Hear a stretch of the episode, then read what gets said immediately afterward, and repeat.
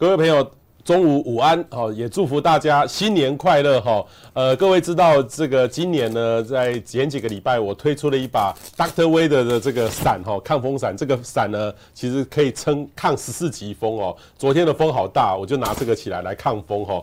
那呃，各位呢，突然很讶异的说，哎，这个伞呢，其实是。除了抗风挡雨之外，其实呢，它也有这种保护人的概念。那很多朋友说，哎，彭博士，你为什么这个伞呢要捐百分之五来做公益，而且捐给一个这个我们很像有听过哦，安德烈食物银行，然后我们送给大家一个防灾避难包，送给我们的弱势的呃这种家庭防灾避难包，这到底是什么样的这个安德烈食物银行呢？其实我们今天呢就要来特别。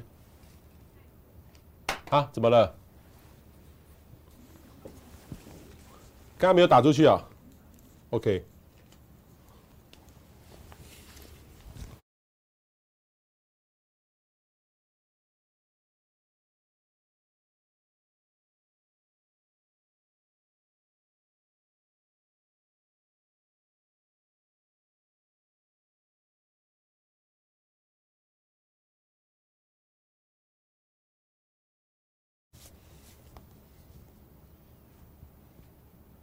各位朋友，大家好！祝福大家新年快乐哈！在这个迎向二零二一年的最后一天，我们今天呢，呃，要来给大家介绍一个很重要的议题哦。各位知道，我刚好前几天呢推出了一个 Dr. Weather 的这个抗风伞哈，这个非常的这个坚固的这个伞，像这两天呢，那个风很大，就拿来用挡风哈。还好没有下雨，这次是偏干冷的这个天气。那很多朋友呢很喜欢这个，可是呢又看到里面下面有一个标语。要把这个呃这雨伞的这个所得呢，捐百分之五给这个安德烈食物银行，呃，他们来找到一些弱势的家庭，给这些家庭呢。防灾避难包哈，其实我们面对的这个地震呢，都很需要这个防灾避难包，每个家里面都需要的。但是呢，很多的弱势家庭他是没有办法得到这样的内容。很多朋友问我说，什么是安德烈食物银行？我们呢今天就特别邀请到呃呃慈善法人哈财团法人安德烈慈善协会的执行长罗少和，应该叫罗将军，你好。是是是，呃，彭博士还有观众朋友大家好。好，各位看到他有没有印象了哈？这个几年前呢，你。是国防部发言人，对不对？对，四年前，四年半前，四年半前，你做了一百零五年，我是一百零五年的五月十五号从国防部退下来的。对，那我总共担任了五年三个月的国防部的发言人。五年三个月。对。从来没有人像你这么久。呃，有有有，以前有一位孔凡定孔将军，他当了差不多六年的时间。OK，呃，对，差不多六呃五年八个月。五年八个月，对，五年八个月，哇，六年，这样真的不简单哈。那通常呢，国防部其实，呃，我觉得国防部的发言人真的很不好做。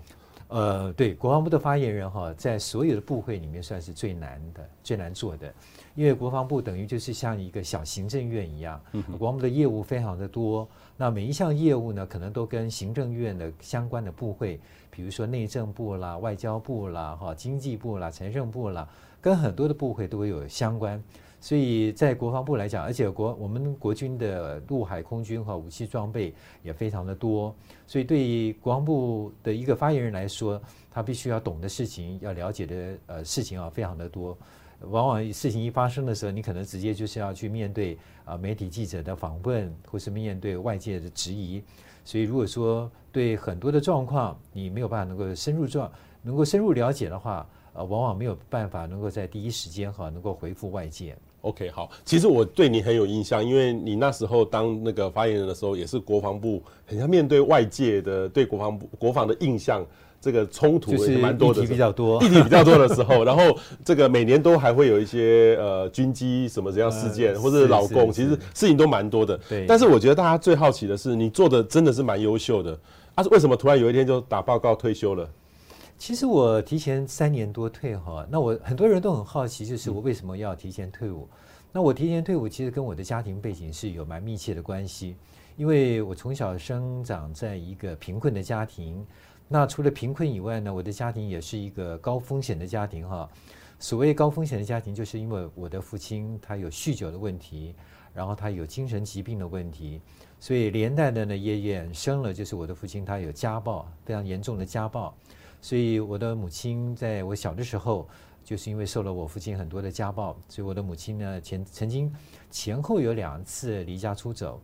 那第一次呢，大概离家一年多，所以我就跟我的弟弟就被送到了孤儿院。呃，那时候的孤儿院叫做信望爱孤儿院，现现在叫做信望信望爱育幼院啊，就在屏东里港。那第二次呢，就是呃后来一年多以后，我的舅舅把我的母亲带回来。然后呃，我爸爸带着我们全家哈，就我跟我弟弟还有我的母亲，我们就搬到了这个就是靠近六龟哈，就是美浓还要深山的，还要往里面的一个山上，在那边开了一个我爸在那边开了一个农场，小农场了。那有一次呢，就是我的父亲呢，他又在这个喝醉酒之后，呃，然后呢用这个开山刀把我的母亲又砍伤了。那那次受伤就蛮严重的，所以我母亲呢那次呃这个在邻居的帮助之下。离家出走，一走大概就走了七年多，所以呢，我又被送到了寄养的寄养的家庭，所以我在孤儿院待过，在寄养的家庭也待过。那因为我的父亲他的状况还是没有办法能够改变，而且是越来越严重，所以我小的时候是生长在一个又贫困，然后呢家庭状况非常的多，因为妈妈不在嘛。那后来就我在寄养家庭待了一年多以后，我爸爸又把我跟我弟弟这个领回来哈，所以我爸就带着我跟我弟弟，我们等于一家三口。那我父亲的状况呢，因为一直没有改善，所以我小的时候就是跟我弟弟呢，都是生长在那种就是暴力、就是家暴的这种阴影之下，再加上就家庭很辛苦、很贫困，所以小的时候我们非常的自卑。但是我觉得就是说。人生就是这样，子不管是顺境逆境哈，很多的时候上天就我有信仰，就上帝哈，都总是会给我们从这个不同的环境里面，让我们有不同的成长跟学习。那我也非常感恩的，就是说在这样一个呃这个这个非常逆境的这个这种环境当中呢，那有很多人关怀我、帮助我，所以我从来我也没想到过，就是说我这样一个就是很卑微的家世背景啊，我还可以升将军。那我可以在我的工作上面也能够得到很多长官的肯定，所以我在升了将军以后呢，在大概在一百零二年的时候，那时候就，呃，心里面就是一直有一个感动哈，就是我希望能够把我自己亲身的经历，然后呢，去帮助那些跟我同样背景的这些弱势家庭的孩子，帮助他们，然后呢，让他们有一个正确的观念，呃，改变他们的人生哈。我觉得，如果说我一个人微薄的力量能够改变更多的人哈。但其实对这个社会会更有帮助的，所以这是我从一百零二呃一百零二年哈就开始，我就跟长官提出了退伍报告。那总共前前后后就提了五次，到了一百零五年哈是第五次，那我就跟那时候我的部长高广奇高部长，他也非常的他也非常的疼爱我哈，非常的照顾我，我就跟他报告我说我真的是我退伍哈没有什么别的原因哈，就是想要做弱势关怀的工作，我就请部长能够。同意哈，盖个章，因为我的退伍要总统同意哈。我说你只要盖个章，然后把我的退伍报告送到总统府哈，就就可以了。那所以呢，一百零五年的五月五号，就是那时候高广齐部长他用了印，然后呢送到了总统府以后，大概下个礼拜一，因为五月五号是礼拜六啊，礼拜五嘛。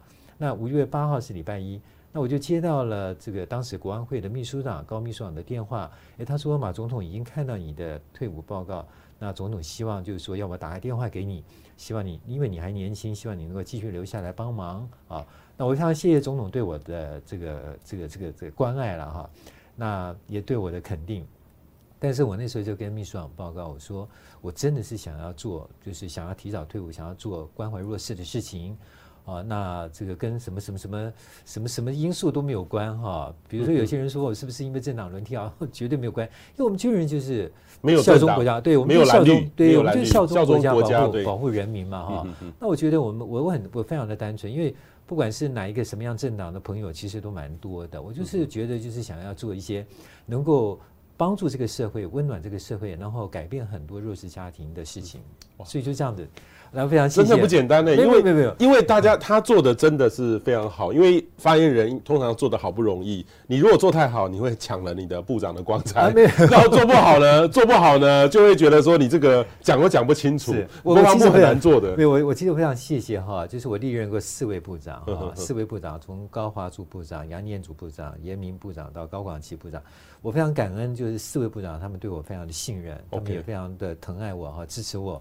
然后在我的工作上面给我很多的空间哈。对，尤其当发言人哈，有很多的时候就是说，发言人有的时候他必须要根据政策，然后他可能也要根据首长哈的一些想法，所以有的时候呢，就是如果说长官没有给你太大的空间的话，嗯、有的时候真的你会绑手绑脚的。当然，发言人也不可以随意了，他人太随意了，这个就这脱缰之马哈也不行。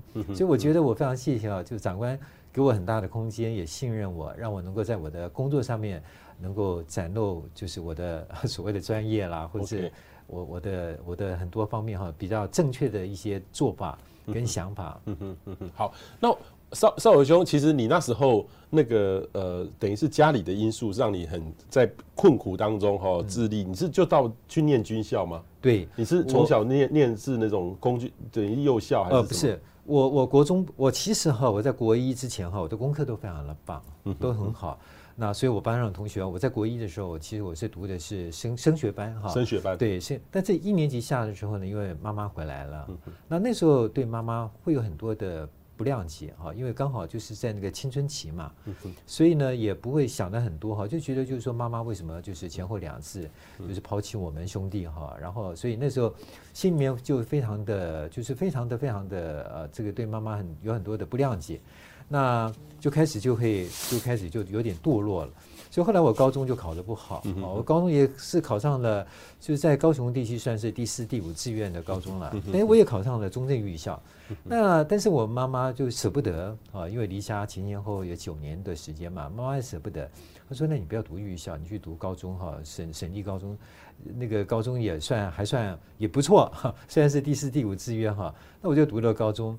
那当然呢，就是因为其实我现在为什么要做这种弱势儿少的关怀的工作哈？因为我觉得每一个孩子哈，其实他在成长的过程当中，可能他的原生家庭的关系，不管是贫困啊，或是他的父母亲，或者是隔代教养啊，很多的问题啊，都可能会影响了一个孩子正确的观念啊，包括就是他的他的动力哈，他的内在。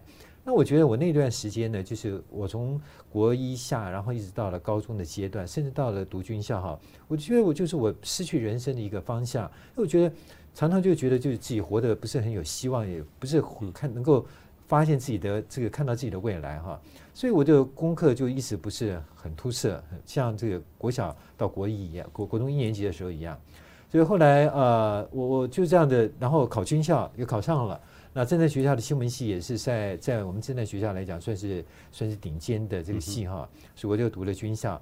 那读军校也是因为我的父亲就跟我讲，就是说他也没钱可以让我去读私立大学啊，或是重新再补习，所以我就这样读了军校。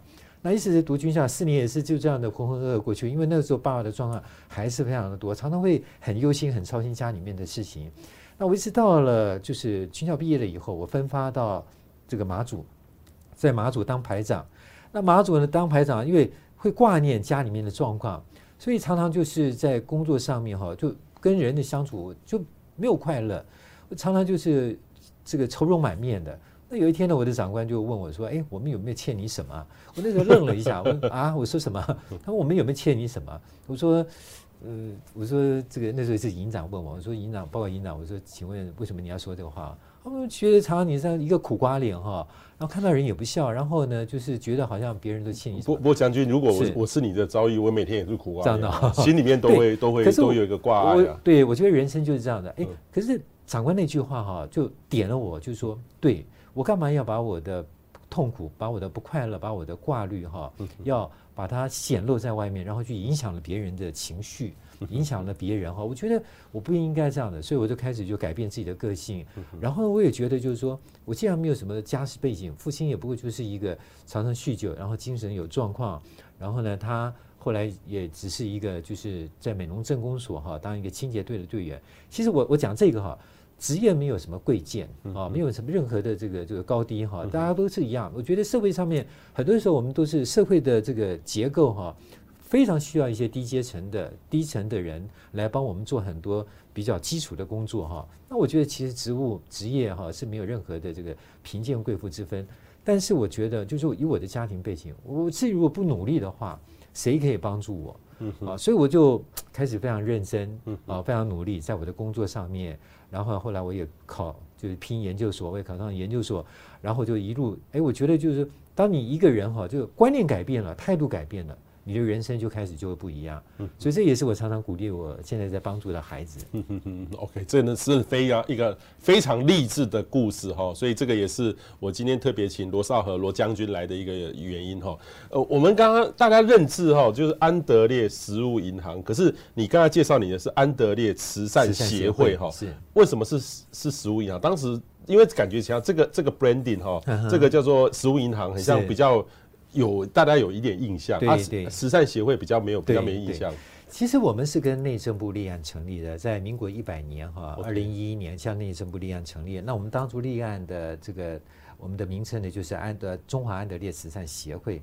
但是因为当初我们的创办人他是做食物，就是食物帮助，对，就来帮助那些弱势家庭的孩子。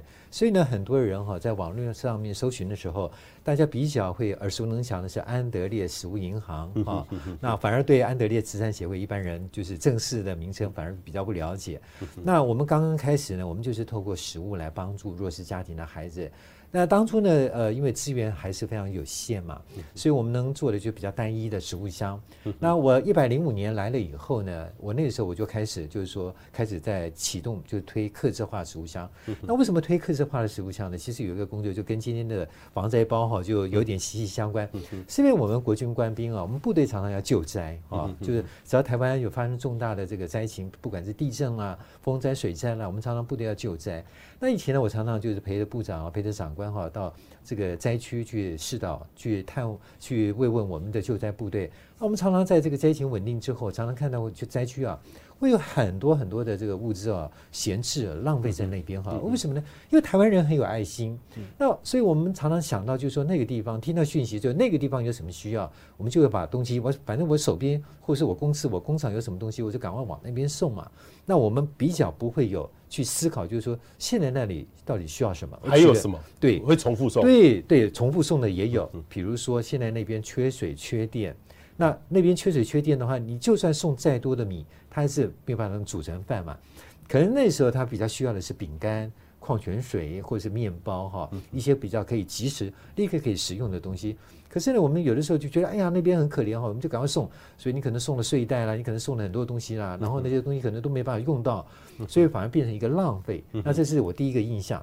第二个呢，是我在一百零五年年底的时候，有一次就是我在我的社工关怀员的陪伴之下，去探望一个单亲的妈妈。那这个单亲妈妈非常的辛苦，照顾两个孩子，最小的孩子才一岁多哈。那我到这个家庭的时候，我就看到这个家里面，哎，五六罐奶粉在那边哈，我就问那妈妈，我说妈妈，我说你这个为什么这五六罐奶粉好像都没有用哈？我说这别人的爱心，你为什么都没有用？他说因为我的孩子不能喝这个奶粉哈。我想在呃这个有收视的这个观众朋友，如果是你当妈妈的，你很了解，因为有很多的孩子生下来可能。他的身体的状况哈，可能会蛮多的，尤其是我们有很多的弱势家庭的妈妈，她可能长期营养不良，或者她可能有一些其他的状况哈，所以生下的 baby 呢都会有一些问题。那她只能喝，也许喝某一种特殊配方的奶粉，或是喝某种品牌的奶粉。那所以呢，我那时候我就问他，那那你有没有告诉人家，就是说告诉那个帮助你的单位啊，你的孩子喝什么奶粉啊？他说有啊，可是他们说我们就只有这种奶粉哈。所以我那时候就这两个因素啊，就让我觉得就。哎，那我安德烈为什么不能做客制化？企业可以做客制化，安德烈我们食物银行非盈利的组织也可以做客客制化，但是做客制化哈，就是跟你的管理工作很重很息息相关。你管理的工作做得不好，就像您在您是这个气象风险管理的这个这个这个名师哈。那我们如果说我们的这个风险的管理，或者是我们对物资的管理做得不好，其实你的客制化一定是会有问题的。所以那时候我就开始就是说，我们的安德烈怎么样能够把我们的客制化能够做好？所以我们现在总共有五种啊，如果说含年菜。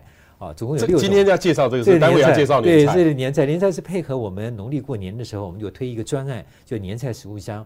那我们在平常的时候呢，我们总共有五种食物箱。比如说，我们 for 三岁以下的孩子，我们叫做呃婴儿食物箱。那我们现在婴儿食物箱将近七百个个案，然后有五十种不同品牌的奶粉。然后三岁到十五岁的孩子呢，我们有素食的食物箱啊。那像吃素的家庭，那我们就是跟他帮他准备素食的食物箱。然后呢，呃，荤食的我们叫做善良食物箱。那另外，我现在有七十几个小朋友哈，就是帮助的孩子，他可能是癌症的病童、重症的孩子，或是罕见疾病的孩子。那有很多孩子呢，他可能已就没有办法能够正常的吃喝，那我们就帮他准备专案的食物箱，比如说他根据他是什么样的专案啊，比如说他是可能哪一喝哪一家的这个高蛋白的营养补充品，就帮他做这样的一个预备。所以我们有专案食物箱。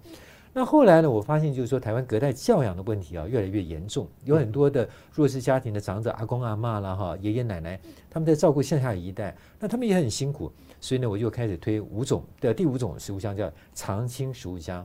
那这个常青食物箱里面的物质呢，就是会比较就低糖、低钠，哈，帮助这些长者，让他们能够也有一个健康的身体。所以如果说含年菜食物箱，我们就总共有六种食物箱，六种食物箱，对，六种食物箱。今天。给大家介绍这个食物银行的这个食物箱，这个不是我们年过年买一箱回来自己吃，是是我们捐一箱，捐一箱，对，捐一个家庭，对，就是说我们这一箱哈，我们其实我们的市价是在三千多块钱，三千多块钱。啊，它可以吃多久？三千八，你可以介绍里面有什么东西？哦，我们里面对里面哈，因为这个空间的关系，我就简单的讲哈，比如说我们有鸡汤，鸡汤。啊，然后我们有佛跳墙，佛跳墙，这个是一一个哇，对，一大罐，对。然后呢，我们还有软排哈，就是排骨哈。然后我们还有羊肉炉啊，当然我们有搭配主食的哈，像面条。然后呢，我们里面还有这个啊腊肠、腊肉，满满的都是。这里面满满都是。对，满满的就一整箱哈。然后呢，大概有十二样的东西，然后还包括香菇。那主要就是说，因为过年。过年到了嘛哈，就像明年的过年是二月啊，我记得是二月几号？二月六号、十号、二月十号，对，二月十号，对。那所以过年到呢，我们就希望就是说，我们能够透过这样一个常温保存的食物箱哈，年菜食物箱，能够帮助这些家庭，让他们能够过一个温馨的啊、快乐的一个新年。那也有人问我，就是说，哎，那你们为什么不准备这个长啊这个什么这个生鲜冷藏的？那是因为我们帮助的孩子啊，遍布在全台湾各个地方，蓝雨绿岛、澎湖都有，从海线到。海拔两三千公尺的偏远部落，所以有些家庭呢也没有冰箱啊，所以如果说我们这个用呃这个生鲜冷藏的，反而对他们不好。嗯哼哼，OK。那有网友问到说，这个有素食的，就是说一般台湾很多人吃素食，是是，有素食的食物箱吗？有有，我们年菜我们也有素食的食物箱。嗯哼哼 OK，年菜有素食的食物箱哈。是，所以这个。等于是说，这个是一箱三千块，两千块，两千块，对，捐两千块，我们就可以帮助一个家庭，捐两千块，对，两千。所以等于是说，你们会送给目前这个需要这样食物箱的大概有多少？安德烈现在在帮助的家庭有五千，现在有五千四百，将近五千五五百五千五百个，五千五百个，对，五千五百个。对，所以等于是我们过年可以捐给一箱，然后用我们的名义去对帮助，对帮助这个那。就是如果说呃，就是观众朋友，如果说您有受感动的话，愿意的话呢，就是您可以一个人捐两千块钱哈，就是捐一箱，然后就可以帮助一个家庭。当然，如果说您觉得哎呀，我的呃。也许可能压力比较大一点哈，那你可以两个朋友，一个人捐一千块啊，两个人一起来帮助一个家庭，或四个朋友啊，一个人五百块钱，其实都可以帮助一个家庭哈渡过难关。那我们安德烈是一个财务非常严谨的一个单位哈，慈善单位，所以呢，就是只要捐款，那我们就会开立正式的收据啊给您啊，那您也可以就是作为抵税节税的运用。嗯嗯嗯嗯，OK，所以各位可以做公益，因为一般人呢在过年的时候真的容易吃很多，会发胖。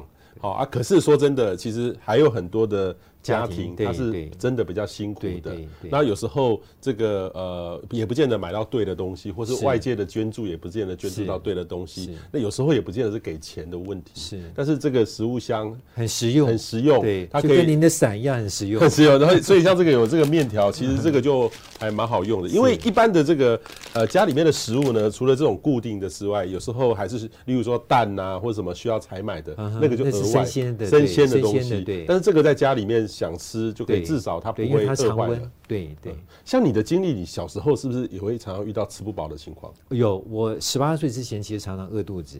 就我在念高中的时候哈，那时候我爸跟我讲，他说你不读预校，那你要读高中，那要可是我一个月我就只能给你一千五百块钱啊，一千五百块，我有五百块钱我要缴房租费，八百块钱就缴团膳啊，那时候就是我们在学校外面哈，有人就是专门包那种团扇。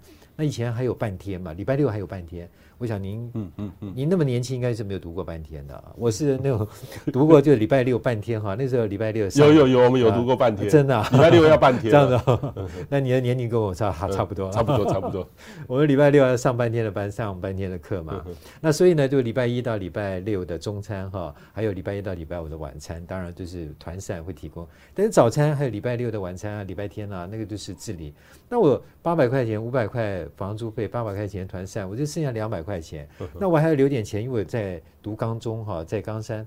那我我要留一些钱哈，我记得好像是六十八块钱的样子，就是要转车哈，就不管是从冈山到南子，或者是冈山到旗山，然后再回美浓哈，大概是六十八块钱。那我要留一点钱，那我还要买什么文具啦啊，这个铅笔啦、圆子笔啦，还有这个呃参考书啦。所以我根本我没有没有没有一毛钱都没有，我就常常就饿肚子，早餐也没吃。那有的时候呢，就是一个礼拜或两个礼拜，我就买那个一条吐司哈，然后呢就是一餐吃个一片啊，礼拜天的时候吃个两片，就常常就这样子。所以我到了读军校，我才真正就是吃饱啊，常常就吃温饱温饱的那种滋味。所以我蛮我蛮能够体会到就是那种饥饿的那种感觉了。嗯，可是，在台湾像这样饥饿的人口，你们接触到这五千多个家庭，还蛮多的吗？呃，观众朋友很多人哈会认为，就是说台湾以前是呃台湾籍 N 卡博哈，嗯，就是我们台湾人都很有钱嘛，因为台湾人很勤奋哈。那为何为什么我们的社会还会有就是所谓的这种贫困啊、饥饿的人哈？呃，那是因为其实饥饿的问题啊，它的成因非常的多，有的时候可能是一个意外。有的时候可能是一个一个重大意外，或是一个疾病，或是一个状况啊，往往就是说让一个家庭可能就完全陷入到，就是说他既没有收入，没有工，因为没有办法工作嘛，他没有办法没有收入，然后他也没有一些资源哈。虽然我们现在政府的，我们政府的社福的预算是我们中央部会的预算里面最高的。以前我在国防部的时候，大家都认为就是说国防部的预算是最高，其实不是哦，我们的社福的预算是中央预算最高的，再来是教育。国防预算是排第三哦，所以政府对社福这个区块，当然我们很用心在做。可是问题是哈，人那么多，好像按照政府规呃，这个所卫福部所公布的，我们台湾的低收哈低收有六十多万人啊，六十多万六十多万人哈。那所以我们的人口数啊，你看我们也不过两千三百多万四百两千四百万好了，那就将近四十分之一，对不对？所以这个比例也算是蛮高的。那其实这种贫穷的问题啊，在任何一个国家，你包括像这个先进的美国、富裕的美国、英国、法国，其实像我们到这个到国外去的时候，你常常还是会看到很多的游民，看到很多弱势的家庭哈，看到很多需要的人，物资缺乏的，所以这是贫穷哈，是世界性的问题。只是在一些比较落后的国家哈，就比较贫困的国家，也许可能贫穷问题是更严重。那在我们台湾呢，也是有这种贫困的问题、饥饿的问题。所以我是呃，为什么要做这个区块哈？当然，有很多的家庭呢，它其实它不只是贫困饥饿而已，它可能还伴随其他的问题。那我们总是希望就是说能够全面性的哈，环环相扣的能够帮助这些家庭。OK，好，所以呃，这些的食物，因为食物出去，这个其实有保存的问题，这有使用期限的问题嘛？我会不会有送出去之后一个月之后就过期了？呃，呃，不会。我们安德烈哈，就是这个年菜食物箱是全部都是采购的，所以我们的效期呢，最短的哈大概是六个月啊，就是我们的腊肠腊肉哈比较短一点六个月，其他的大概都是一年一年对一年对，所以绝对不会有这方面的问题。OK 好，所以这个其实是呃我刚才听到讲听到这个的这个罗将军哈特别讲到说四十分之一这个比我想象中高很多，对没错。然后那个其实是低收入户，他就有可能会有饿肚子的问题，甚至也有。你如果说是这个，你五千多个家庭，可是对于这个六十几万的家庭，其实还是少的、欸。还是少的，对。那你这个家庭你怎么选出来的？哦，我们对于这个就是帮助的家庭、援助的家庭哈，我们有一个非常严谨的一个审查的标准哈。像我们的个案来源呢，可能有就是学校老师，又有国中小学的老师、幼儿园老师跟我们通报，也有警员哈，因为派出所警员他对辖区的状况他很了解，也会跟我们通报。那当然也有社福的机构，为什么呢？因为为什么说社福的机构？因为台湾的社福的单位非常多，但是每个社会单位都有他自己的专业哈。比如有些社会单位他可能是是陪伴啦、转介个案的转介啦，或是咨商啦、辅导啦哈，或是做这个安置啦哈。但是呃，他可能没有办法能够做济贫，但有些家庭呢，可能有贫困的问题，所以这些社福单位他在关怀这些家庭的时候，诶，他知道我们安德烈可以做济贫的工作，他就会通报我们哈。那当然也有就是地方政府，因为我们现在做客制化的食物箱也做得非常的棒，所以有很多地方政府呢，他们知道我们安德烈可以帮助他们自己的一些呃，就不管市民啊或县民哈，有些需要的，他们就可以通报我们哈，然后我们来帮助他。当然我们也不是说别人通报我们，我们就就就就立刻就立案哈，我们会有一个。很严格的一个审查，就类似像那个巴士量表一样。那我们可以第一个先审查他的身份，然后呢，看他的家庭的状况是不是真的就是家庭很辛苦、很贫困、很需要帮忙哈。然后呢，再看他的人口的结构哈。就我们有一个表格，然后呢，会有各种不同的评分的标准。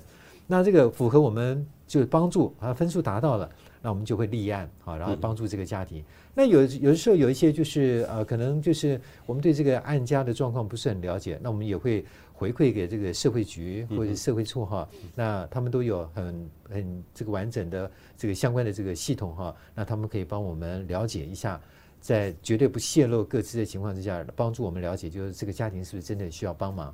那需要帮忙，我们就会立案来帮助他。然后像婴儿食物箱，我们就会问，那你的孩子喝什么奶粉？我们就帮他做这样一个客制化的准备。这样，我我刚刚呃要再特别强调，就是说我们做客制化的目的啊，第一个就是说。我们希望我们给人家的物资哈能够发挥功能。就今天你给他的东西，他没办法用，那东西就浪费了啊！就像我刚刚讲的，那单亲妈妈一样，五六罐奶粉就放在那边就浪费了。第二个呢是他的困难能够被解决。今天你给他的东西，他没有办法用，他的困难还是存在的。所以我们希望就是给他的东西。他能够使用到，它的困难也能够被解决，这就是我们做客制化的目的。OK，好，你们有一个岁岁平安喜香园，就是指就是这个年菜熟香，叫做岁岁平安喜香园，等于是说两千块。是一个家庭捐这两千块。给安德烈呃慈善协会，就可以你由他们来协助，就是你们五千多个关怀户，对，将近五千五百五千五百个，然后所以各位可以上这个你们的网站，对，上我们的官网，或是上我们的粉丝专业，专业哦，安德烈慈善协会哦，各位可以找到这些东西哦，这五千多个家庭你们去选，可是其实我们台湾人爱心是很多的哈，对，那但是很多人会害怕说这个钱。这个被拿去挪用，或者不当的运用，或者是说类似这样做这些事的人还蛮多的。为什么要选择安德烈慈善基金会？呃，这一点的话，您的问题非常好哈。其实我可以跟呃各位观众朋友说明，就是说，安德烈是一个财务非常严谨啊，非常严谨而且公开的一个慈善单位。那我是委托哈这个台湾四大会计师之一的这个会计师哈，来作为我们财务的一个稽核，就类似像这个公家单位审计部的角色一样。这审计部他要负责稽核所有的公务单位的财务的运用、预算的运用哈。那我们每一笔捐款哈，我们都一定会开立正式的收据。你今天不管是捐一块钱、捐十块钱哈，我们都会开立一个正式收据给您哈。那当然，这个收据是一方面是责信的问题，二方面的话呢，就是您可以就是作为呃节税的运用。那我们所有的钱呢，我们都是一定是呃公开，然后非常严谨的使用，然后尽量就是极大化的运用在帮助这些弱势家庭的孩子。所以你看，我们做客制化哈，做到我们现在有五种。含年菜就是六种食物箱，然后针对每一个个案，它不同的需求，它的困难，我们来帮助他。我们除了食物银行计划以外，我们还有一个安心计划。那安心计划呢，就是呃，食物银行计划我们就给物资嘛，哈。那安心计划呢，我们就会给钱，哈，就给金钱。为什么呢？因为有很多生重病的，或者突然遭逢到重大急难的灾难的一些家庭，哈。这时候你光是给他物资哈，可能没有办法能够帮助他渡过难关。要住院要医疗的费用，或是他要一些营养补充、营养补充品，也许有一些我们可以买的，我们还可以给他物资哈。但是有些他可能需要花到钱，所以呢，我们就有安心计划，然后呢，透过急难救助的方式来帮助这些家庭渡过难关。嗯嗯嗯嗯，OK，所以这个。这个真的很重要，财务透明其实还有很多呃需要帮助。虽然说我们社会已经很多的慈善宗教团体或是各种的团体，但是很像还不够，还还有还需要做的帮助的更很多很多。其实台湾人很有爱心啦，就是说我自己来投入这个社福界哈四年多，我们台湾人真的很有爱心。那有很多的社福的单位、非营利的组织啦，其实他们也非常用心在做哈。那只是说我们要怎么样能够把社会的爱心哈，能够真正的就是。花在把钱花在这个刀口上，然后帮助那些呃真正需要帮助的家庭跟孩子。我觉得，当然这是我们大家都可以去思考的。但是我觉得台湾人真的很有爱心，有很多的社会单位他们也很认真在做。OK，好，今天其实各位呢知道这个 Dr. Weather 的这个气象博士抗风伞呢，它的这个百分之五呢的这个呃营业额哈，就会捐赠给这个安德烈食物银行哈来做这个事情。所以这个就是我们这个抗风伞哦，这个很强很强的风。但是说真的，这个伞我撑在这个地方，伞就是保护着我们。但是这个伞的意义呢，除了保护着我不要被雨淋、被风吹之外，其实呢，呃，也有保护每一个人这个感觉。所以我们再把这个伞的意义哈再延伸哦，这个 捐赠这个防灾避难包哈，防灾避难包就是我们一般很多人家里面都有的，例如说家里面要，例如说防灾避难包，像像这个是呃这个呃这个所谓的防寒的这个呃被子小被子防寒的，或是口罩，或是雨衣，或是整个基本的哈，这个能够遇到地震或是灾害来袭的时候，它里面要有一个紧急避难包。其实我觉得哈，我观察那么多，遇到灾害的时候，其实在台湾这个社会。也出现那种 M 型化，这个例如说高所得的人，他住在比较好的房子，遇到地震来的时候就比较不容易损坏。可是越弱势的这个家庭，他住到的房子可能是很旧的、年久失修的，所以同样遇到灾难的时候，这个有钱的人没事，或是说他如果出事了，他的保险各方面都很好，不用政府去救。可是弱势的人。他基本上没有这个东西，也不可能，就通常损伤的就特别多，也有这样。我们这个意义会是跟你们相结合。所以为什么就是我刚刚提到，就是我们有安心计划哈，我们的安心计划就是 for 这个急难救助啦、灾害援助啦哈。就比如说像发生地震了，就像刚刚彭博士您讲的，就很多的弱势的家庭，可能他面对灾害、面对伤害的这个程度可能会更高。那我觉得，呃，其实我们的社会哈，就是每一个人。